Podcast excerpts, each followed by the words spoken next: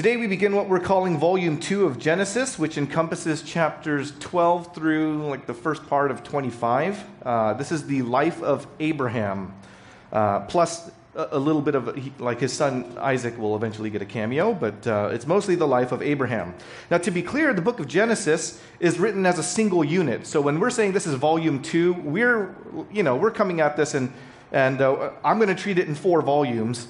Uh, because it, it helps organize you know, your own understanding of it. Because mainly uh, it's you know, the first 11 chapters that we've already covered, that covers a 2,000 year span of time. And then uh, the, the remaining 39 chapters, which is 80% of the book, covers less than 200 years. So it really starts to, to zero in on certain people's lives, namely the patriarchs Abraham, Isaac, and Jacob and then Jacob's sons. So uh, we're going to cover chapters 12 through 25 in just this, in, in this little volume here. It's, a, uh, it's our second uh, movement through the book. As a reminder, Genesis is the first book of the Bible, um, but it's also the first of five books that Moses wrote. Moses wrote those first five books Genesis, Exodus, Leviticus, Numbers, Deuteronomy.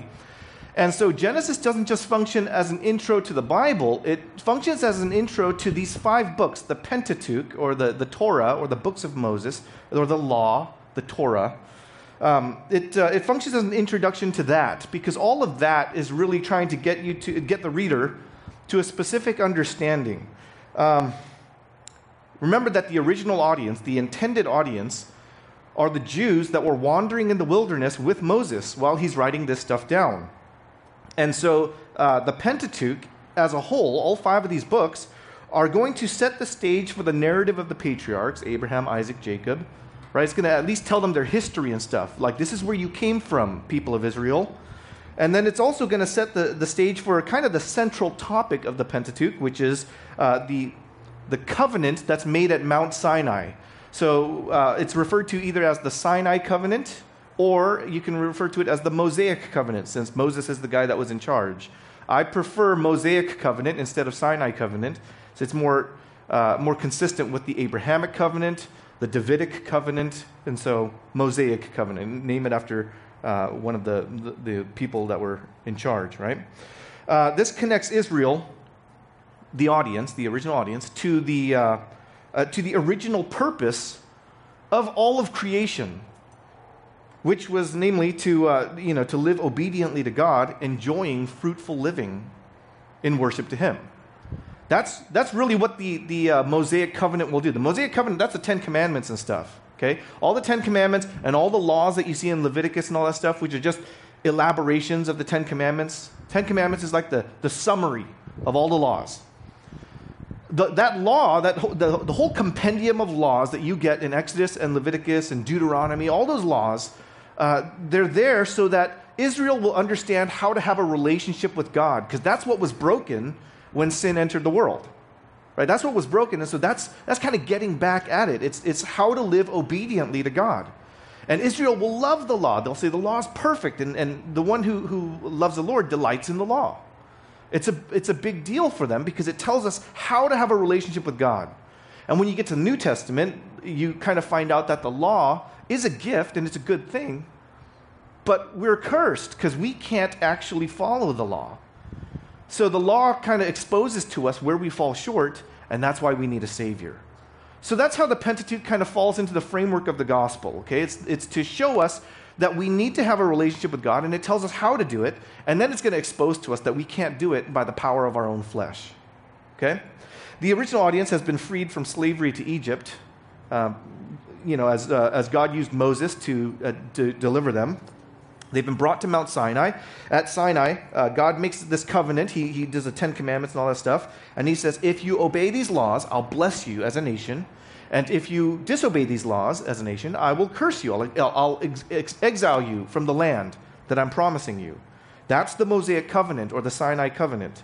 Uh, and uh, Moses then goes from, uh, from Sinai and he goes, Come on, people of Israel. And they start moving toward the promised land. And on the way, they start complaining and grumbling so much that God has them wander for 40 years because they, they won't obediently follow, they won't, they won't follow in faith. And during the journey, Moses would meet with God and he'd write down these five books Genesis, Exodus, Leviticus, Numbers, Deuteronomy. He wrote all five of those books. And so, as the people of Israel are approaching the promised land, they're there on the brink of it. They're right there at the doorway to enter into the land and to, to conquer it, to take it over.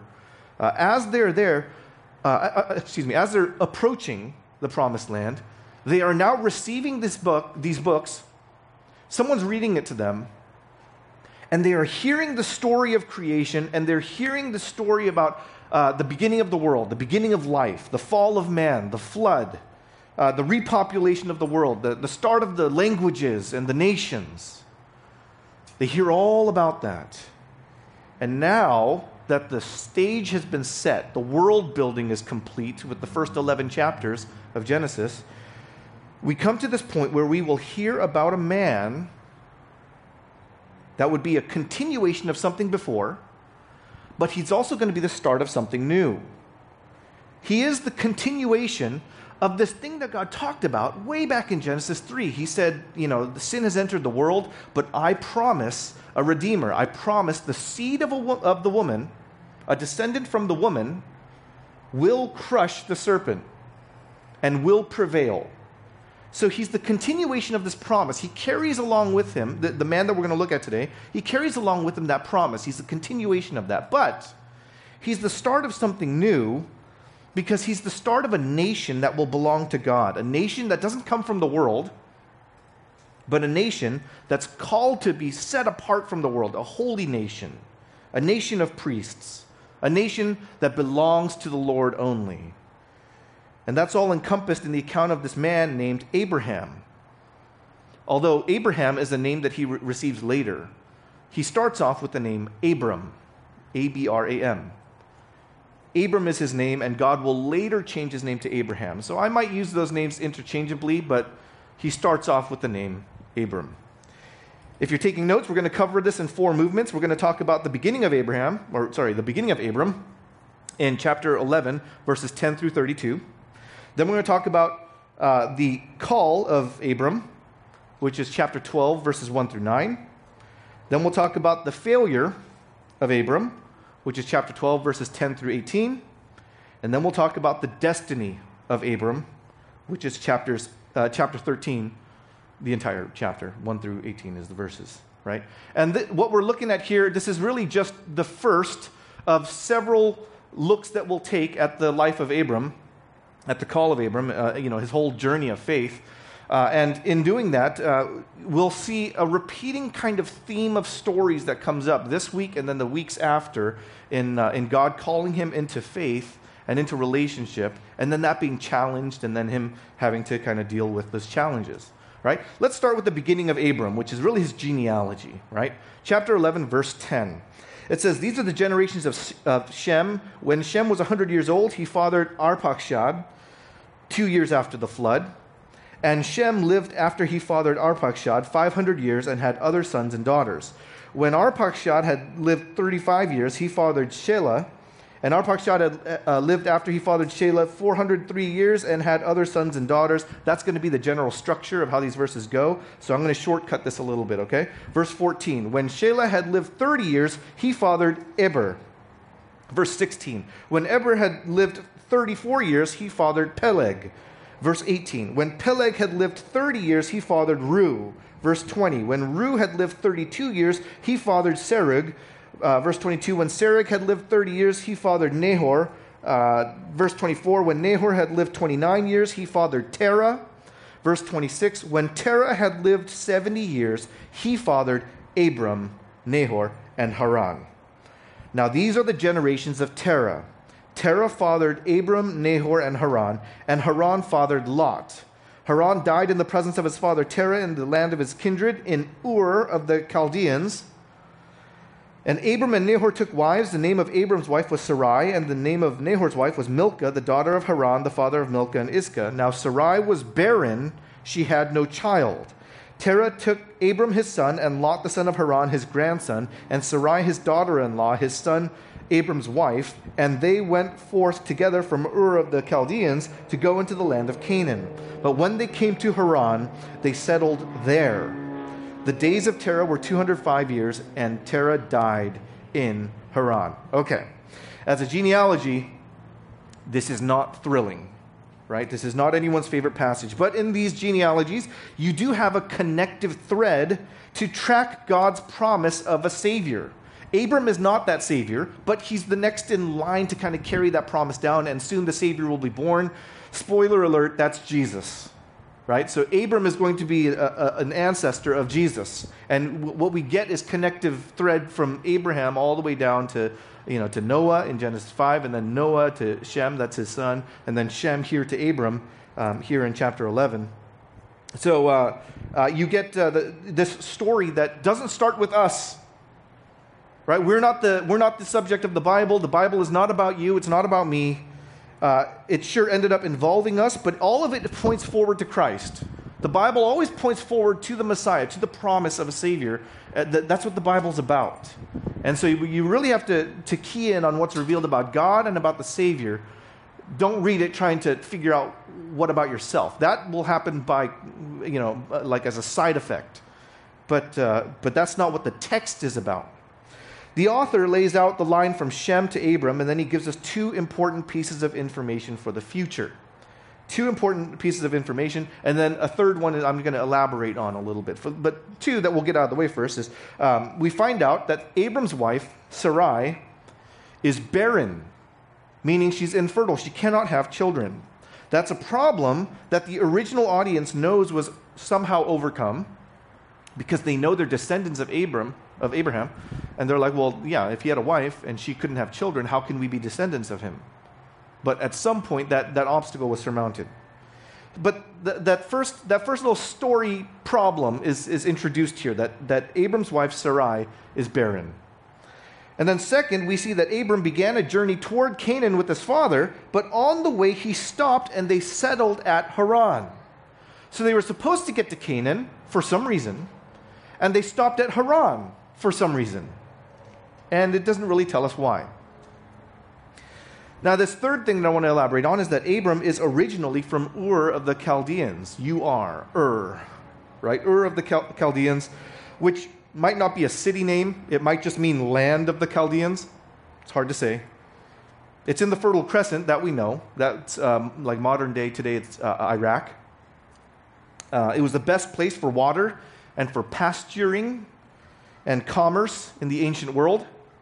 Ships came from the Persian Gulf bringing uh, diorite and alabaster, which is, th- those are things that you use to make statues. Um, brought copper and ivory and gold and hard woods and stuff. So there was a lot of uh, very valuable materials moving in and out of this place. Uh, we found, that we, I didn't find them, but you know, archaeologists have found clay tablets that have been found in that area and indicates that people who were there were educated to read and write and do arithmetic. So this was high society for the ancient world. The fact that, uh, that Abram was from Ur of the Chaldeans, the land of the Chaldeans, means that he was from a very prosperous civilization. Now, that's enough setup to, to get what the author wants you to know. That's what he does. He gives you the beginning of Abram. He kind of gives you all the setup for the tension that's going to arise for the rest of the story, right? And, uh, and it's going to start here he, uh, that Abram is from Ur of the Chaldeans. He was going to Canaan, but he stopped in Haran. Now, what's going to happen? And we get to the call of Abram in chapter 12, verses 1 through 9. This is what it says Now the Lord, L O R D, capital letters, now Yahweh, said to Abram, Go from your country and your kindred and your father's house to the land that I will show you. And I will make of you a great nation, and I will bless you and make your name great, so that you will be a blessing. I'll bless those who bless you, and him who dishonors you I will curse. And in you all the families of the earth shall be blessed. So Abram went as Yahweh had told him, and Lot went with him. Abram was 75 years old when he departed from Haran. And Abram took Sarai, his wife, and Lot, his brother's son, that means his nephew, and all their possessions that they had gathered, and the people that they had acquired in Haran, and they set out to go to the land of Canaan. When they came to the land of Canaan, Abram passed through the, the land to the place at Shechem, to the oak of Moreh At that time, the Canaanites were in the land. Then Yahweh appeared to Abram and said, To your offspring I will give this land. So he built there an altar to Yahweh who had appeared to him. From there he moved to the hill country on the east of Bethel and pitched his tent, with Bethel on the west and Ai on the east. And there he built an altar to Yahweh and called upon the name of Yahweh. And Abram journeyed on, still going toward the Negev. All right, so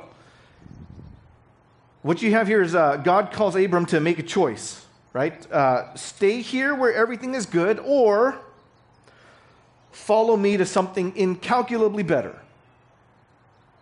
Because in Haran, where he settled, he had acquired a whole lot of wealth. His whole family did. Terah and his household, they had acquired a bunch of animals and servants and all that stuff, and you kind of see that they've, they've got all these people that work for them and stuff. They don't have children, but they have a whole lot of servants, a lot of people because they have so much property, so much, so much possession. And so God says, okay, follow me. I got something to show you. I'm going to, you know, go to the land I'm going to show you.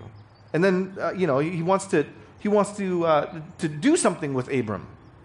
Now, it's not like Abram obeyed because he heard God's voice and went, oh, well, that's the voice of God, so of course I'm going to follow. He didn't do that. It was, it was more complicated than that. History is filled with pioneers who left civilization to seek a better life. But those pioneers were, were people that left difficulty to find something better. That is historically the pattern. That's how it's always been. Life is difficult, and so they left there to go into this unknown land to find something better. That's the story of my parents and several of your parents. Mo- all the immigrants that event- uh, eventually made it to the United States, you know, when, when, when this continent was discovered and stuff, it was to seek a better life. That's the way that pioneering happens. Abram's situation is the opposite. He lived in a prosperous civilization in his family and he has acquired an incredible amount of wealth. But God called him away from that whole situation, that, the security of that, of that environment, and he, he said, Come to a place that's unknown. And God didn't even tell him the destination. He's like, Come to the land I'll show you. I want you to go to the land I'll show you. And Abram probably, probably had a hard time imagining any place than where he already was that could be better. Because was there a better place on the earth than the Fertile Crescent? Was there a better place than the land of Chaldea? The Chaldeans, by the way, had a religion. They had, they had uh, multiple religions, but mostly they worshipped uh, a pantheon of gods. And in charge of the pantheon of gods was the moon god Nanna. Nanna is the moon god who was supreme among their pantheon, and there was a temple, and there were several ziggurats that uh, have been uh, discovered by archaeologists. Religious items were found littered in the homes as a normal part of life. In fact, some of those religious items are hidden in walls and things, which means that there was rampant idolatry in this culture, where they believed that these charms and these artifacts and relics would imbue them with blessing or power or protection or some kind of some promise from above.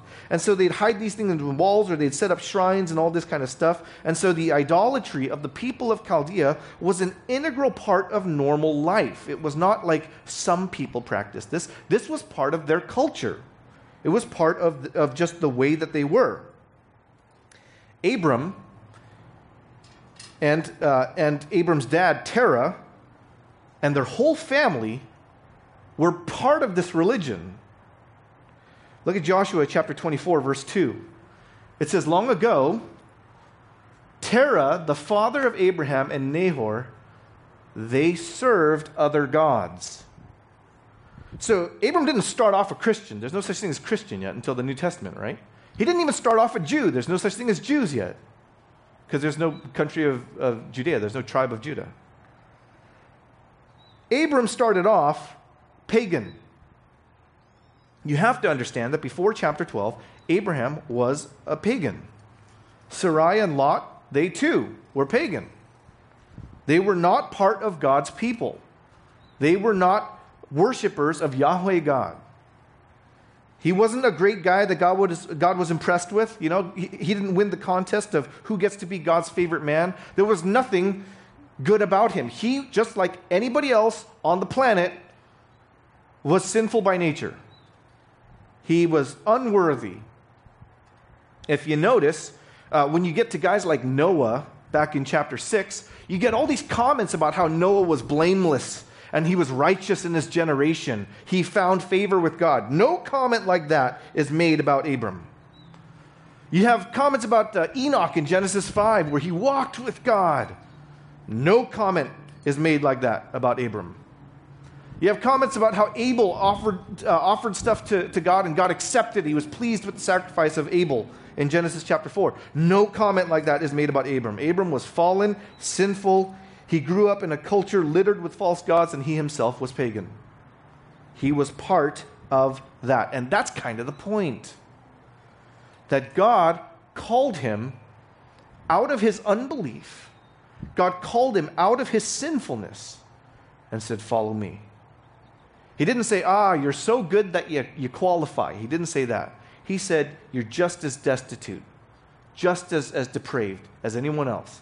But I'm going to do something to show my mercy and my grace, my sovereign power to save.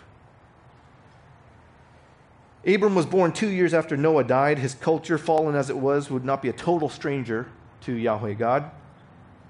Something must have been passed down about the creation story, the flood story, about God and God's promise of a Savior. So when God actually spoke to Abram and said, Follow me, come on, let's go. I'll take you to this land. You, you don't even know where it is, but I'll take you there. When he says that, it must have shocked Abram since none of the other Chaldean gods ever spoke because they're not real. And yet God spoke to him. And so he listened. A decision had to be made there. When God called Abram, he told him to leave his country, his kindred, his father's house, and by consequence, his family's religion. Think of what it meant to leave his father's household behind. It was so much more than just moving out. See, you leave your father's household behind when you move out. That's how it is for us. So we're, we're very used to that, that notion. But for Abram, it would have been very, very different. In, in the ancient Near East, household gods were passed down from generation to generation. So if you left, who's, who's going to receive the household gods? Who's going to receive the idols and the charms and the, the, the relics and the artifacts? There were elders to care for and to eventually bury. That was your job as a descendant. There were ancestors to worship and to make offerings to. There was inheritance from your family, from, you know, from, your, uh, from your ancestors and things that were passed down. That would include, of course, possessions and land, like an inheritance always does, but also of taking one's place in the family line and then also passing down the family's blessing to your descendants. It was a big deal. And Abram must decide between all that. He has to decide whether to abandon his land in favor of the land that Yahweh God offers. That's a decision he has to make. He must decide whether to abandon the family he has in favor of the family that God promises, which is an incredible statement since his wife is barren. God says, I'm going to give this land to your offspring. And Abram says, My offspring? Because my wife can't have children and I'm 75 years old. So to have to think about those obstacles, like, is God speaking the truth? Is God going to deliver on this promise when it is impossible for him to have children? It's an act of faith. Abram must decide whether to trust the gods of Chaldea or go to the unknown land to worship Yahweh who calls him. Because none of the other gods of Chaldea were calling him. The gods of Chaldea, if anything, because they had a, their jurisdiction really just remained in Chaldea, they're the Chaldean gods. It meant if you leave Chaldea, you leave those gods behind. And that's precisely what Yahweh God was telling him to do. Everything familiar had to be left behind, all in pursuit of a promise that wouldn't be fulfilled in Abram's lifetime the things that God is promising him, you know, this land I'm going to give to your offspring and stuff. That's not going to happen in Abram's lifetime. So he has to now take it on faith to understand he's never going to see whether or not this promise comes true. He's never going to see whether or not God is lying to him or not. He's never going to see it. And yet he believed. Something inside him thought God was worth trusting with a future that was not even for him, but was for his kids and his grandkids, whom he could not have because his wife was barren and he was old. Think of how much trust this would demand out of Abram. Think of the, the game that has to be played in his mind. Do I get up and leave everything that I know in, in pursuit of this dream? Or is that impossible, and so I'm going to stay here where it's comfortable and good?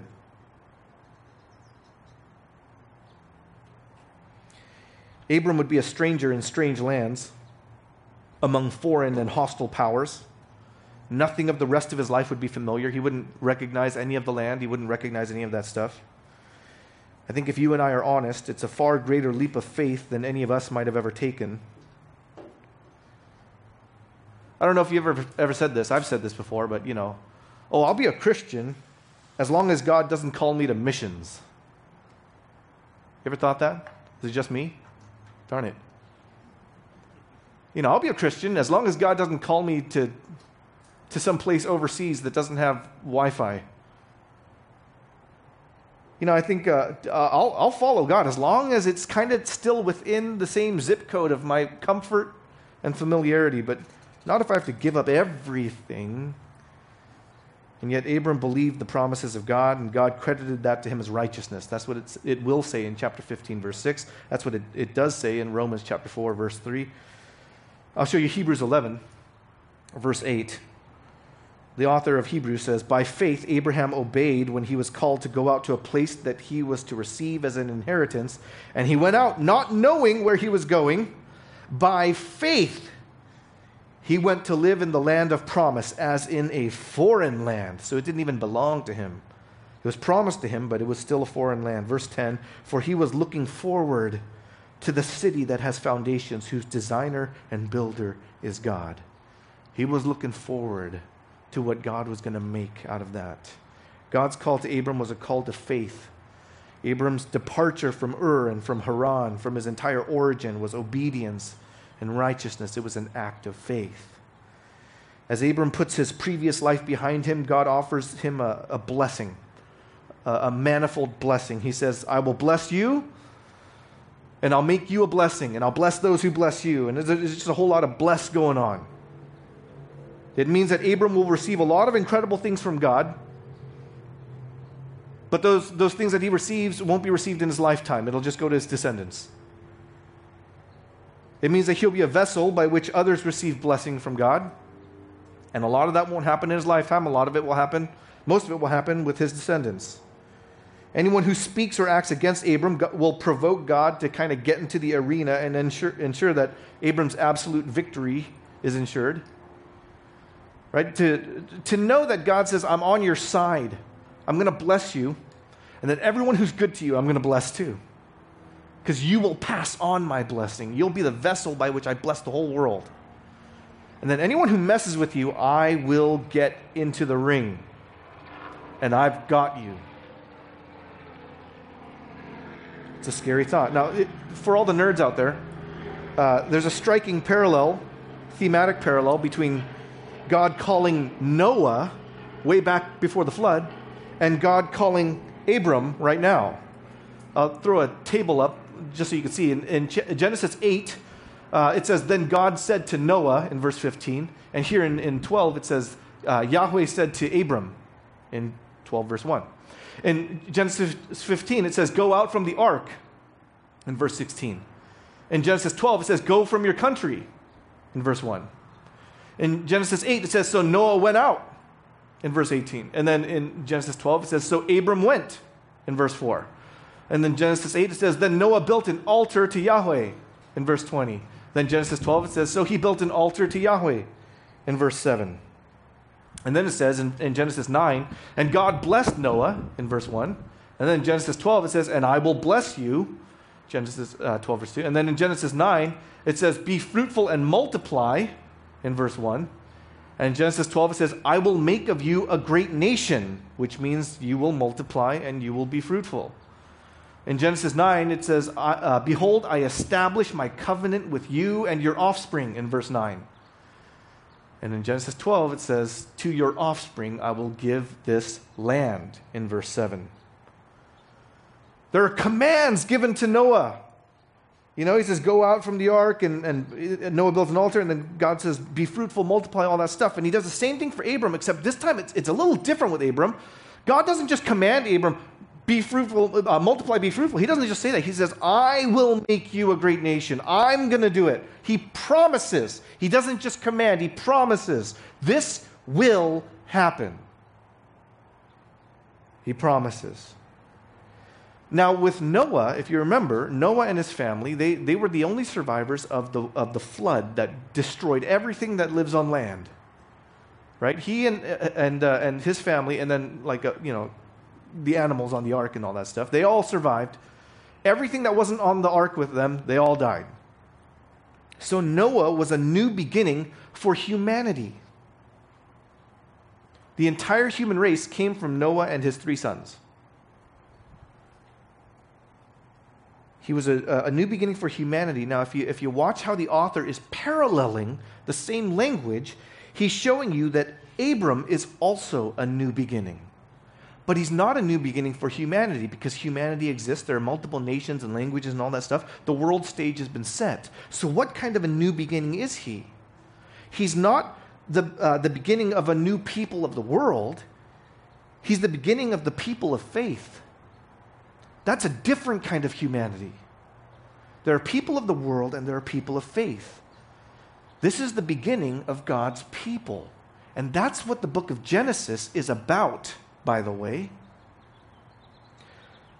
The book of Genesis is not here to just fill us in on history or explain origins and all that kind of stuff. That stuff we get as a, as a fringe benefit.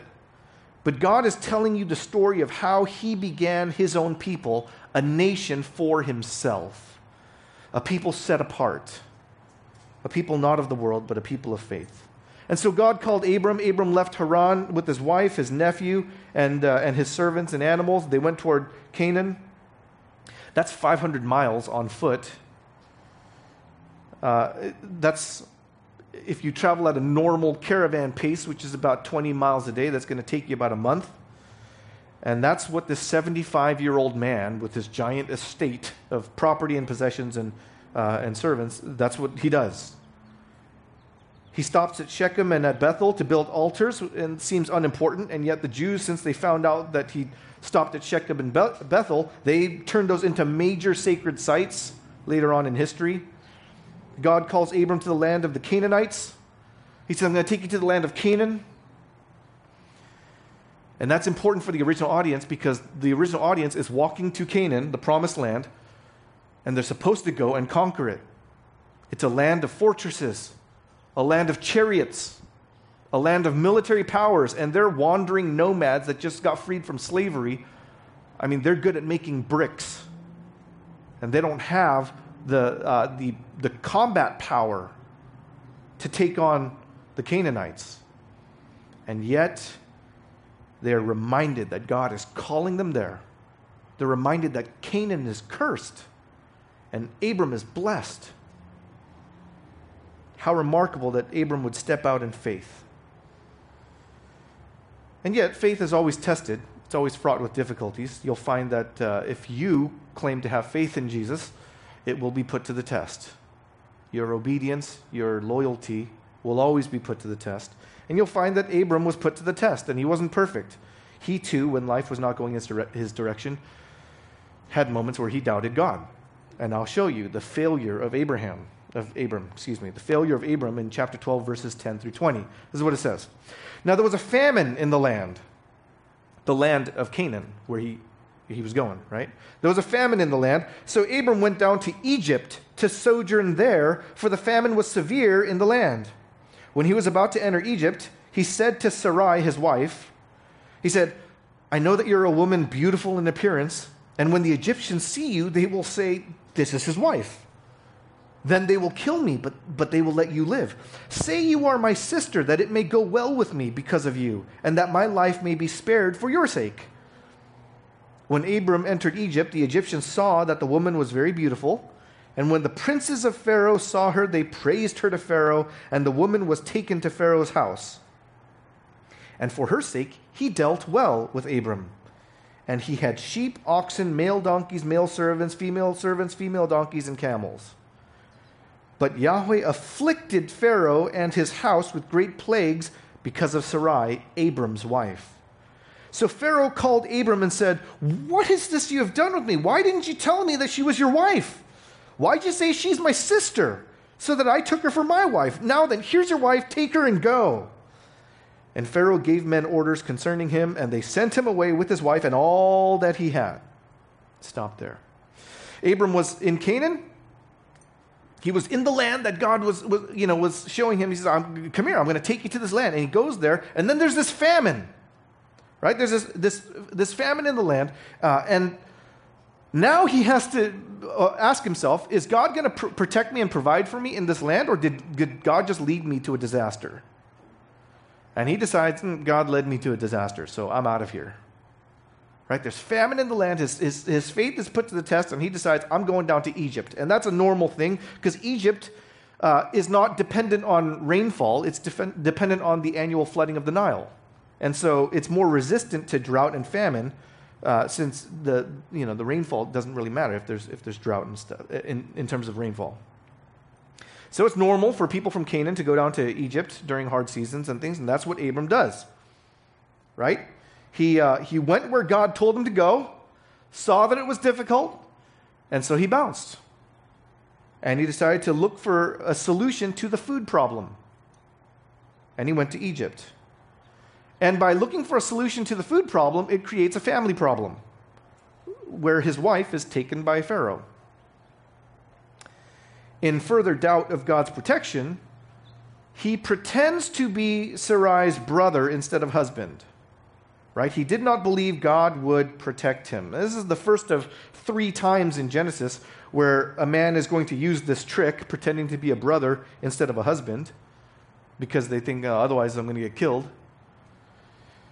If Abram was Sarai's husband, then uh, Pharaoh would be like, Well, you're an obstacle. I want her for my wife, but uh, she's your wife, so if I just kill you, till death do you part, and then game on.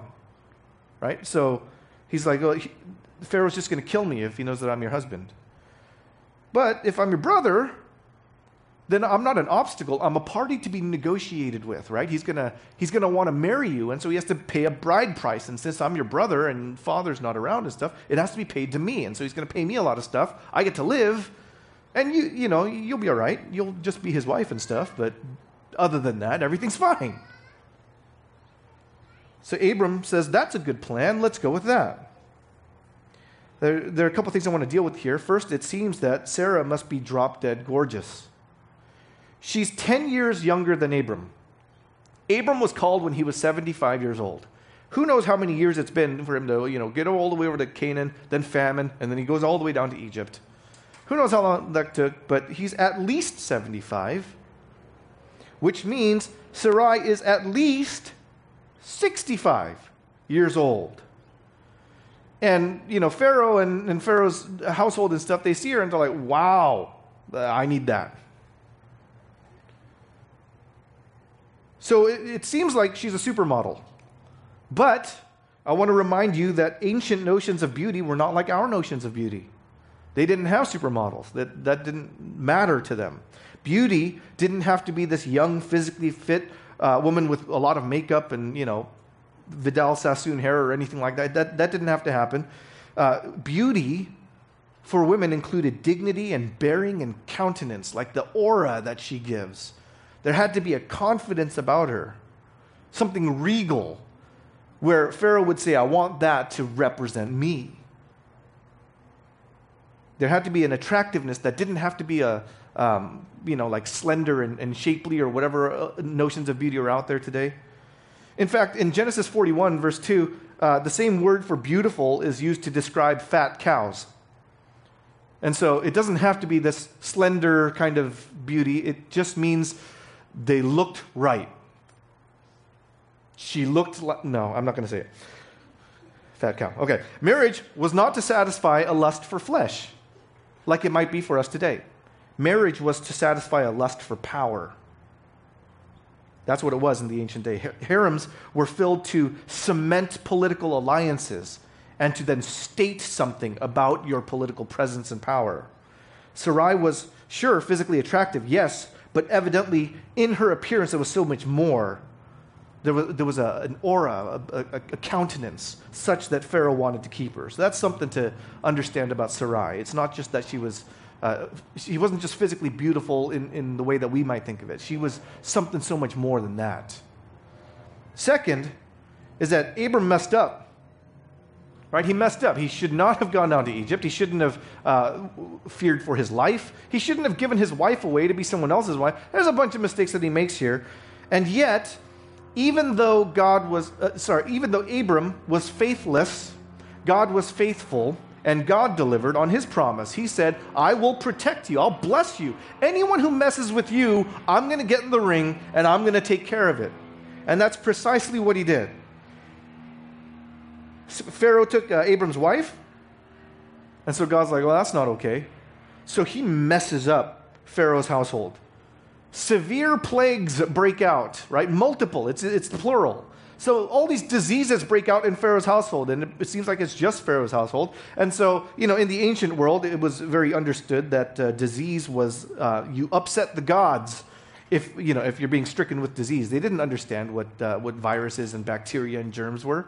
So like, if you get disease, you know the gods must be mad at you. And so all of a sudden, his household gets all sorts of these severe diseases that, that come in. And he's like, okay, what did we do? All of us, let's go figure out what happened here. And they, whatever detective work they do, they realize, well, this happened after we took in Sarai.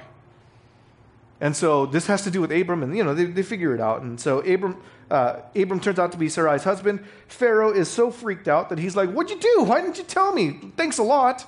Right? And he's like, "Take your wife and get out of here. Take everything that you, that belonged to you." Notice he doesn't rob him. Notice he doesn't take back any of the bride price or dowry or anything like that. He doesn't take anything. He's like, everything that's yours, just go. And he doesn't mess with them. Why? I mean, Pharaoh is the most powerful man in the world. And he's like, just go. Because God got in the ring and he took care of it. So Pharaoh was like, okay, don't upset the God of Abraham. Abram, excuse me. Well, uh, during that time when, you know, uh, it takes time for disease to break out and all that stuff, you know, for everyone to figure it out. So there's got to be some time where Abram is just sitting there wondering, what's happening to my wife? What's going on with my wife? And, you know, like, is he, is he worried? Is he sad? Or is he just relieved that he's alive? We don't know what, what's going on, but whatever's going on, he must be thinking that, well, this is the best that could happen because otherwise I would have been killed. He was not expecting divine protection, and yet God protected him. And God freed him. As much as you might have come to think that Abraham is a role model for us, much like the Jews thought that, he is not a hero. God is. I concede the point that, uh, that Abram stepped out in faith, and that is incredible. And he is he's uh, certainly given the, the right acclaim in Hebrews 11 that we saw. Right? By faith, he, uh, he obeyed. And that's incredible, but that doesn't mean that he did everything right. He fails too.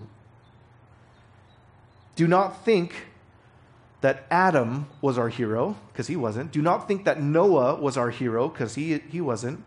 And do not think that Abram was our hero, because he wasn't. Abram trusted God, yes, but he also had moments of doubt and wavering, and God is the one, he's the only one who stayed steady and true. So don't, don't read these passages looking for someone to imitate all the time. Don't always don't look and go, oh, since Abraham seems to be a good guy, I should always do what Abraham does. Don't do that. Look to see what's revealed about God and how he keeps his promises. Because Abraham fails, God triumphs. That being said, let's get to the, the final leg here, which is the destiny of Abram, which is chapter 13. The destiny of Abram. Chapter 13, verse 1, it says So Abram went up from Egypt, he and his wife, and all that he had, and Lot, his nephew, with him, into the Negeb. Now, Abram was very rich in livestock, in silver, and in gold, and he journeyed on from the Negeb as far as Bethel to the place where his tent had been at the beginning, between Bethel and Ai, to the place where he had previously made an altar at the first. And there Abram called upon the name of Yahweh. So he went back where he was supposed to be, right? Verse 5. And Lot, who went with Abram, also had flocks and herds and tents, so that the land could not support both of them dwelling together. For their possessions were so great that they could not dwell together, and there was strife between the herdsmen of Abram's livestock and the herdsmen of Lot's livestock. At that time, the Canaanites and the Perizzites were dwelling in the land. Then Abram said to Lot, let there be no strife between you and me, and between your herdsmen and my herdsmen, for we are kinsmen. Is not the whole land before you? Separate yourself from me. If you take the left hand, I will go to the right. Or if you take the right hand, I'll go to the left. And Lot lifted up his eyes and saw that the, the Jordan Valley was well watered everywhere, like the garden of Yahweh. That's Eden. Uh, was well watered everywhere, like the garden of Yahweh, like the land of Egypt in the, in the direction of Zoar this was before Yahweh destroyed Sodom and Gomorrah, spoiler alert. Verse 11 So Lot chose for himself all the Jordan Valley, and Lot journeyed east. Thus they separated from each other. Abram settled in the land of Canaan, while Lot settled among the cities of the valley and moved his tent as far as Sodom. Now the men of Sodom were wicked, great sinners against Yahweh. Verse 14 Yahweh said to Abram, after Lot separated from him, he said, Lift up your eyes and look from the place where you are, northward and southward, eastward and westward. For all the land that you see, I will give to you and to your offspring forever.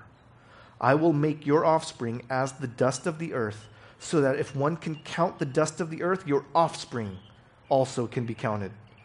Arise, walk through the length and breadth of the land, for I will give it to you. So Abram moved his tent and came and settled by the oaks of Mamre, which are at Hebron, and there he built an altar to Yahweh. Now, some time has passed, right? Abram left Egypt. He came back to the land that God told him about. He worshiped there. Things are good again. Everything's good again. And then he and Lot are doing so well that uh, they got way too much property and they can't they can't stay in the same place. The, you know, this, this, this town ain't big enough for the both of us. Right? So Abram told Lot, go anywhere you want. If you go left, I'll go right. If you go right, I'll go left. You choose, uh, and, then, and then I'll go in the other direction. So great. And Lot chose to go east. And uh, we're warned that that will go badly. That's Sodom and Gomorrah. They were wicked there, and eventually God's going to destroy Sodom. We'll find that out in a couple chapters, in a few chapters, excuse me.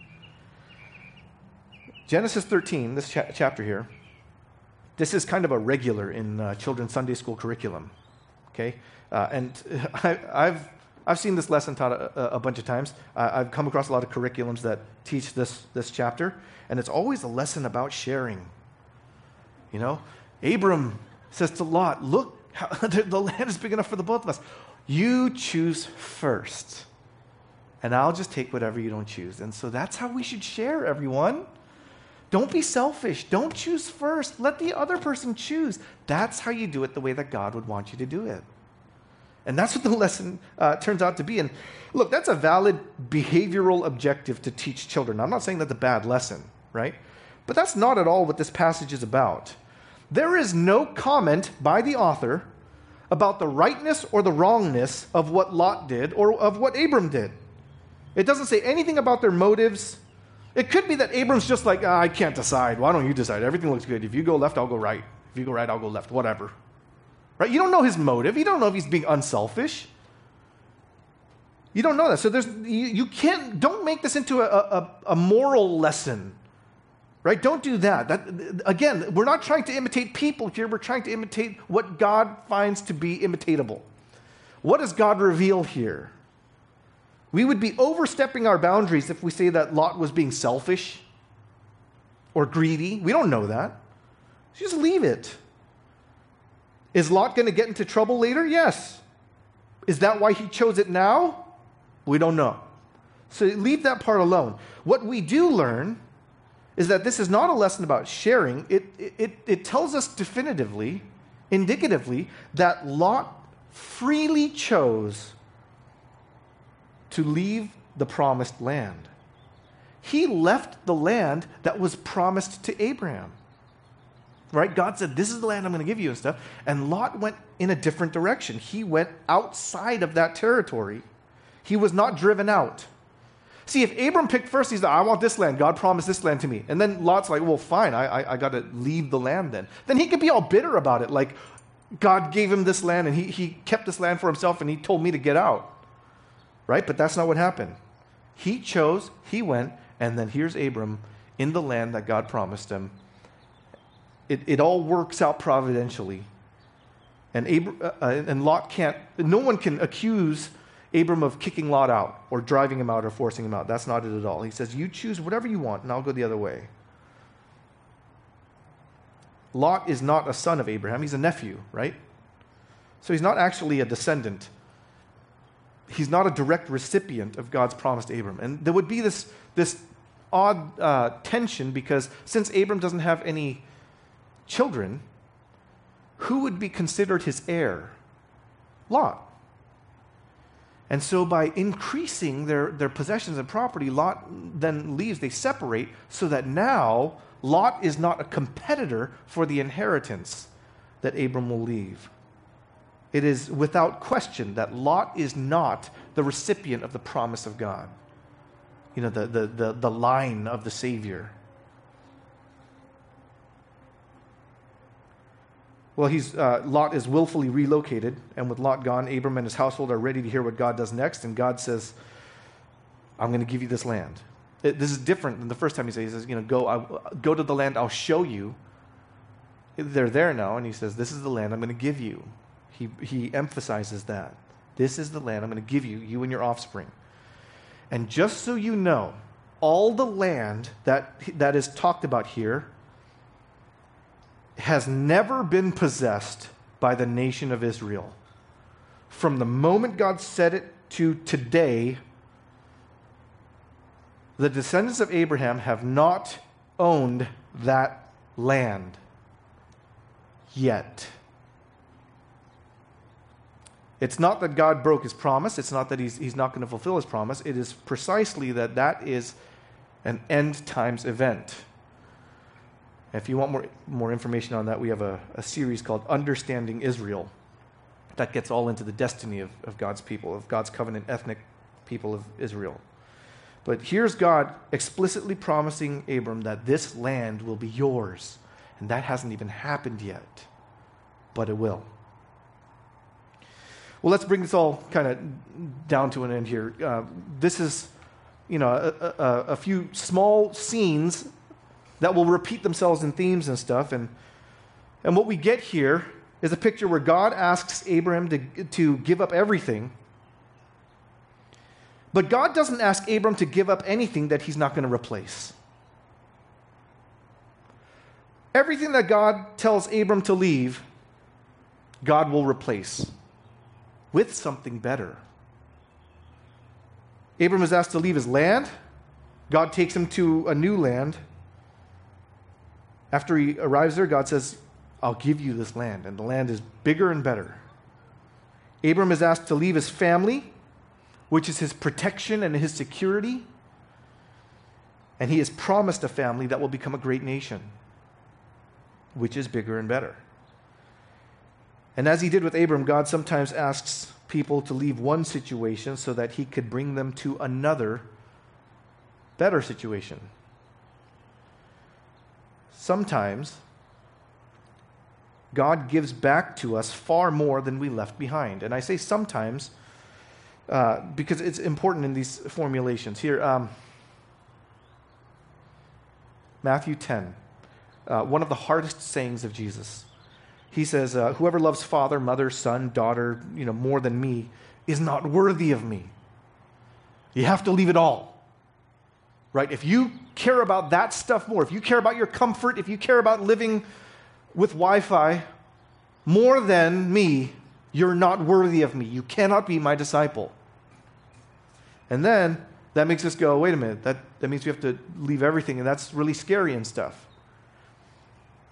And then in Mark 10, verses 29 to 30, Jesus says, Whoever leaves house, brother, sister, mother, father, children, land, you know, whoever leaves all that stuff for my sake and for the gospel, that person will receive a hundredfold in this time with persecutions. And in the age to come, eternal life. So it's interesting. He says, uh, if you leave all that you came from, you will gain more than that in this time. So you think you left a few brothers and sisters, but you're going to get this huge body of brothers and sisters in Christ. You're going to be plugged into something much bigger, much, much grander than you ever could have imagined.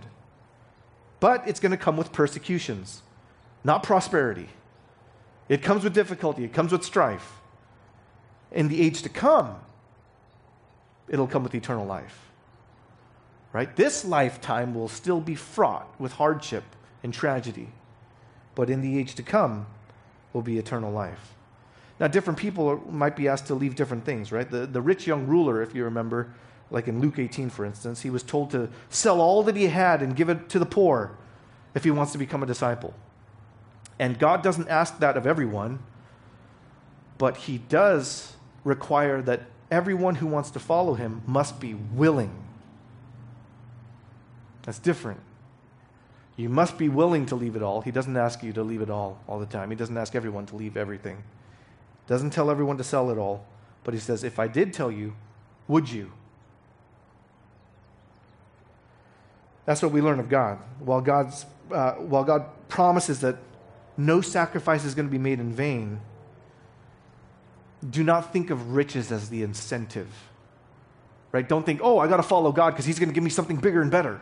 Like, that's not the incentive, right? He's not saying, oh, I'm just, you give up your riches so that I can give you more riches. That's not it.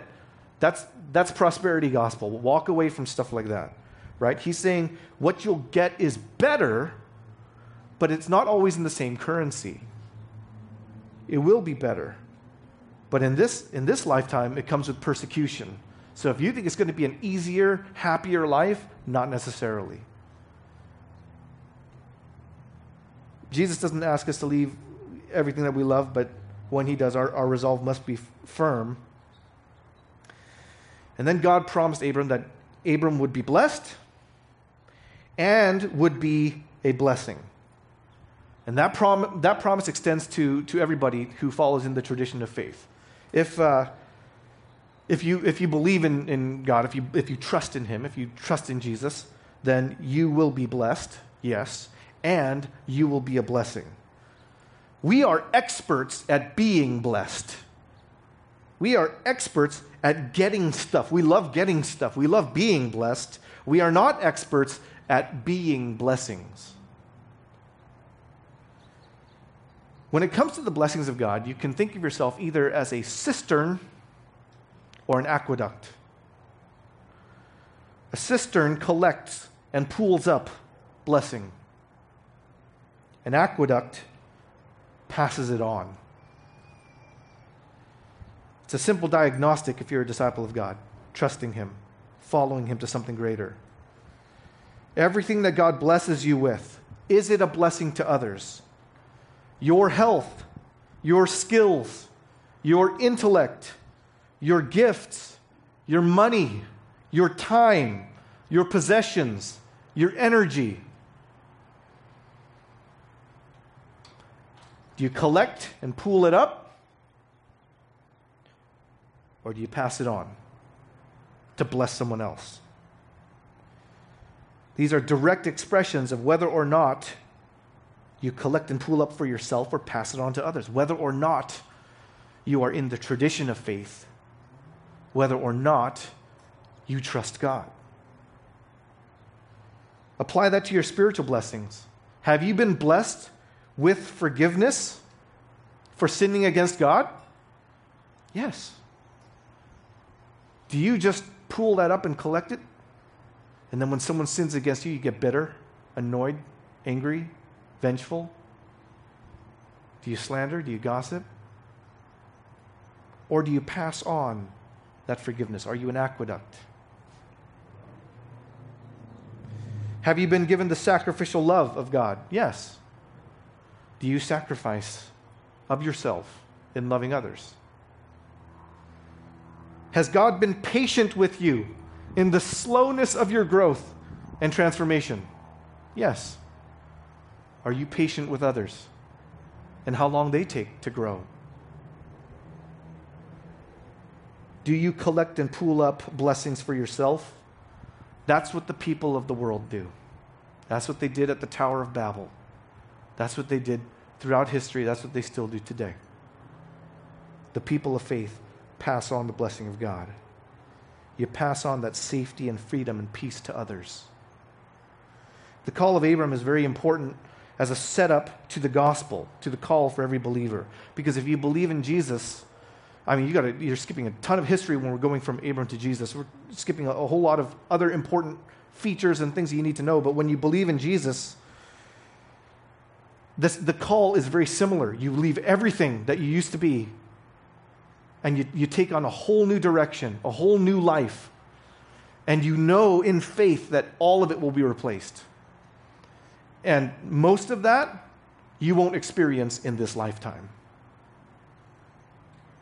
The call to faith won't be a clear path. Everybody wants a clear path right? Abram, he was shown a land, and then he's like, What do I do now that I'm in the land? And then he just starts wandering and stuff. He does, kind of does his own thing because God didn't give him very specific instructions like, Get there, stay there, and don't move, even if there's famine. He doesn't say that. He lets them figure it out and stuff. And w- like all the time, we want distinct direction, we want specific instruction, we want signs from heaven. We want this, this, uh, this very uh, understandable way that God wants us to go and what He wants us to do. He, we always want that. But there can be famines and there can be pharaohs, there can be financial hardships, there can be relational conflict, tough choices, crippling tragedies and losses.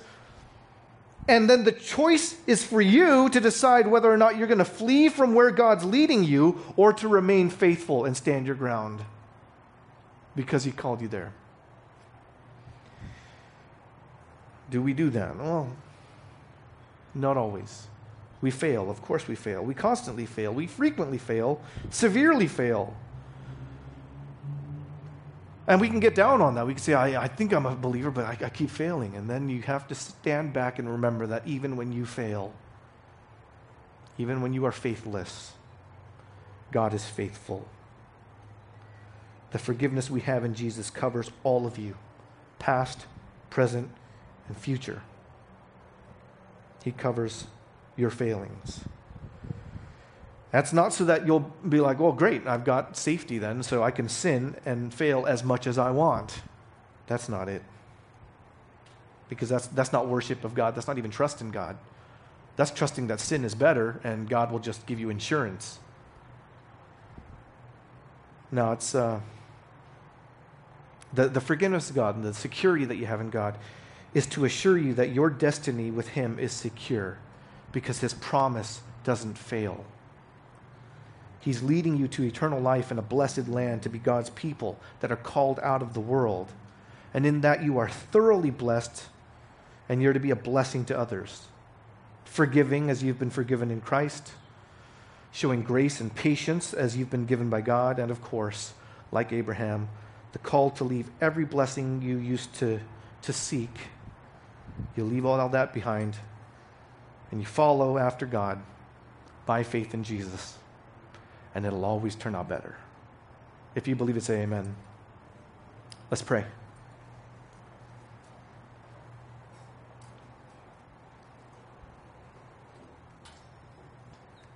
Father, we trust you. And you are calling us out of sin and calling us into holiness. It means that we have to abandon our pride, our greed, our anger, our laziness. We have to abandon everything that wants to collect and pool up blessings for ourselves. We have to abandon our selfishness, our self centeredness, and we have to go after you. We have to go the way of Jesus. He has called us to repent of the way that we were and to trust the way that you are and to live like that. And that is difficult. It's, uh, it's something that we can't do by the power of our own flesh. And so we pray that you would fill us with the energy to do it. And in those moments where we fail, help us to rest assured that the blood of Jesus has covered us, forgiven us, secured us, so that we can follow, not fearing that we're going to lose our status with you, but we can follow joyfully, knowing that our sins are forgiven. And so confidently we could come back to you for affection and intimacy in our relationship and to keep growing and to resume growing in holiness and righteousness even after we failed. Thank you for the blood of Jesus. Thank you for the call to faith. And thank you that everything we leave behind is stuff that's going to burn up anyway. And what you give us in return, in replacement, is eternal. We look forward to it, Lord. And we leave everything that you call us to leave so that we could take hold of you.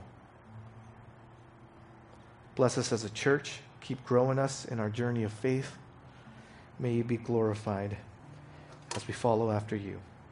Pray all this for Christ's glory in his name. Amen.